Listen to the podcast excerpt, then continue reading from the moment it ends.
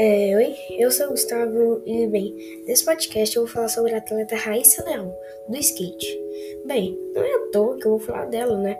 Não é pra qualquer um carregar uma medalha de prata com apenas treze anos, sim, treze anos.